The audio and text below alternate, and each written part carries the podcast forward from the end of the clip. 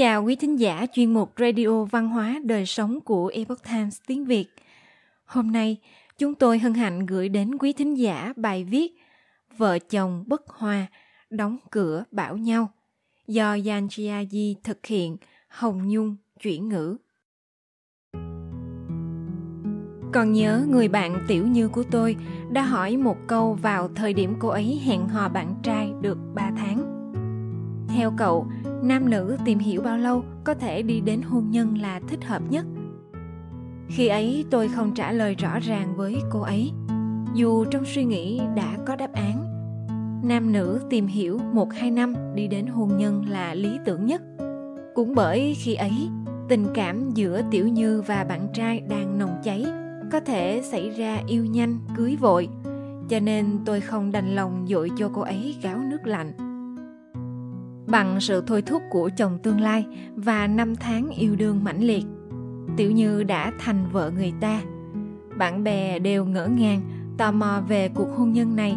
Thậm chí đến nay, mấy đứa bạn thân chúng tôi cũng mới gặp mặt anh ấy một đến hai lần, kém thân quen hơn người bạn trai trước từng hẹn hò 3 năm với Tiểu Như.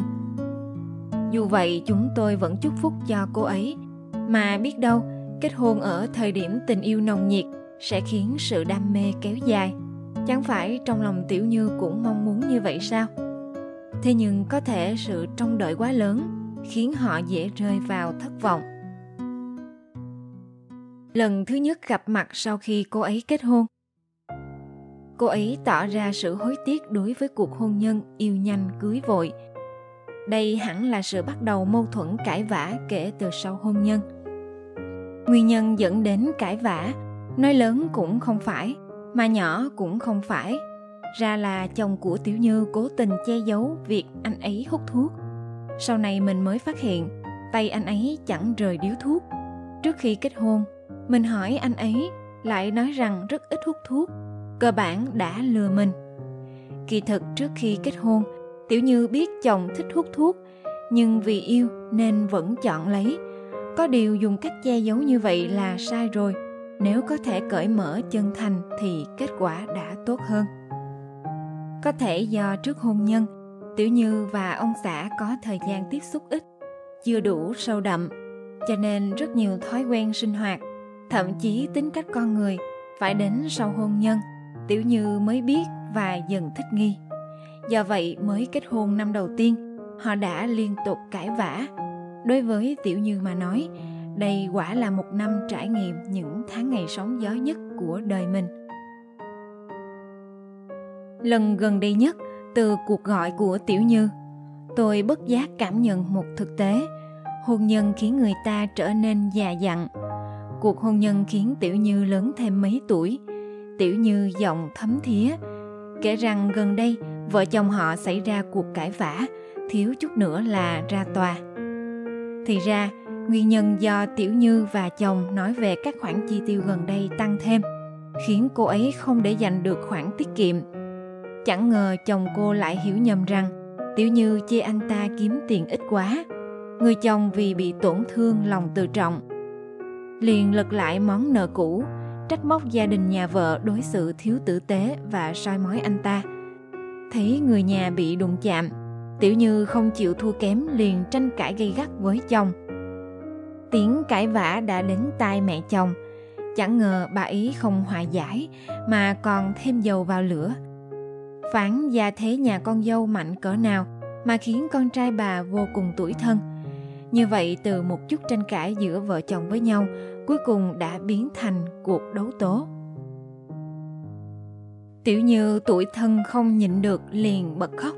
Cuộc cãi vã vẫn đang diễn ra, thì em trai Tiểu Như gọi đến và nhận ra sự khác lạ trong giọng nói của chị gái. Hỏi ra mới biết Tiểu Như đang một mình đối đầu với chồng và mẹ chồng. Thế là một nhóm người nhà vợ ào ào kéo đến nhà Tiểu Như vào cuộc. Lúc này, sự việc càng trở nên phức tạp.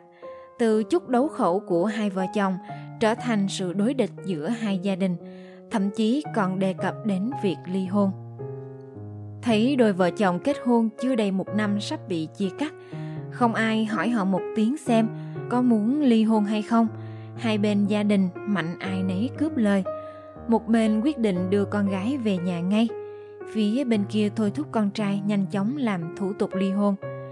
Sự việc đi quá xa khiến tiểu như đột nhiên cảm thấy vô cùng mệt mỏi. Cô ấy chỉ muốn nhanh chóng xoa dịu người nhà hai bên, kết thúc trò hề này. Mẹ mẹ và em trai, mọi người về nhà đã con và chun sen đã kết hôn rồi. Vấn đề của chúng con để chúng con tự giải quyết. Tiểu như nhận thấy trận cãi vã này đã sai ngay từ đầu, lại thêm nhiều người tham gia càng rối ren, khiến cô ấy khó nghĩ. Lúc ấy bản thân chỉ muốn bình tâm, tính làm thế nào để tiếp tục cuộc hôn nhân này. Dù sau cùng có phải ly hôn, thì cô cũng tuyệt đối không vội đưa ra quyết định trong tình cảnh gấp gáp như vậy bởi tiểu như đã đổi giọng nên hai bên gia đình cũng dừng việc đối đầu gay gắt. Ai về nhà nấy, cuối cùng cũng có hy vọng hạ bầu không khí căng thẳng này. Qua mấy ngày, họ bình tĩnh trở lại. Nhắc đến sự việc này và cùng tìm cách giải quyết, vẫn có nguyện vọng tiếp tục duy trì hôn nhân. Có điều họ phải đối mặt với khó khăn, đó là sự đối đầu giữa hai gia đình, gạt bỏ ác cảm giữa mẹ chồng với con dâu giữa mẹ vợ với con rể, tổn thất thật không nhỏ.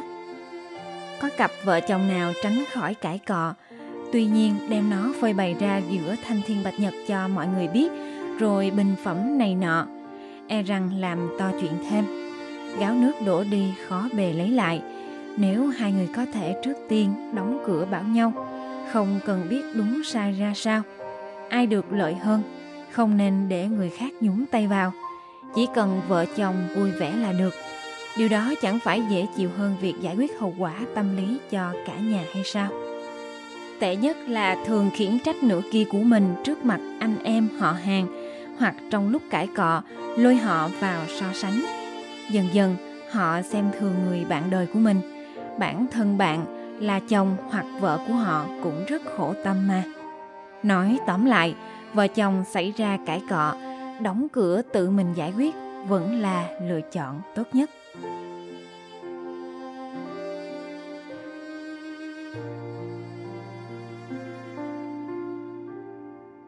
Quý thính giả thân mến, chuyên mục Radio Văn hóa Đời Sống của Epoch Times tiếng Việt đến đây là hết. Để đọc các bài viết khác của chúng tôi, quý vị có thể truy cập vào trang web e itviet.com. Cảm ơn quý vị đã lắng nghe, quan tâm và đăng ký kênh. Chào tạm biệt và hẹn gặp lại quý vị trong chương trình lần sau.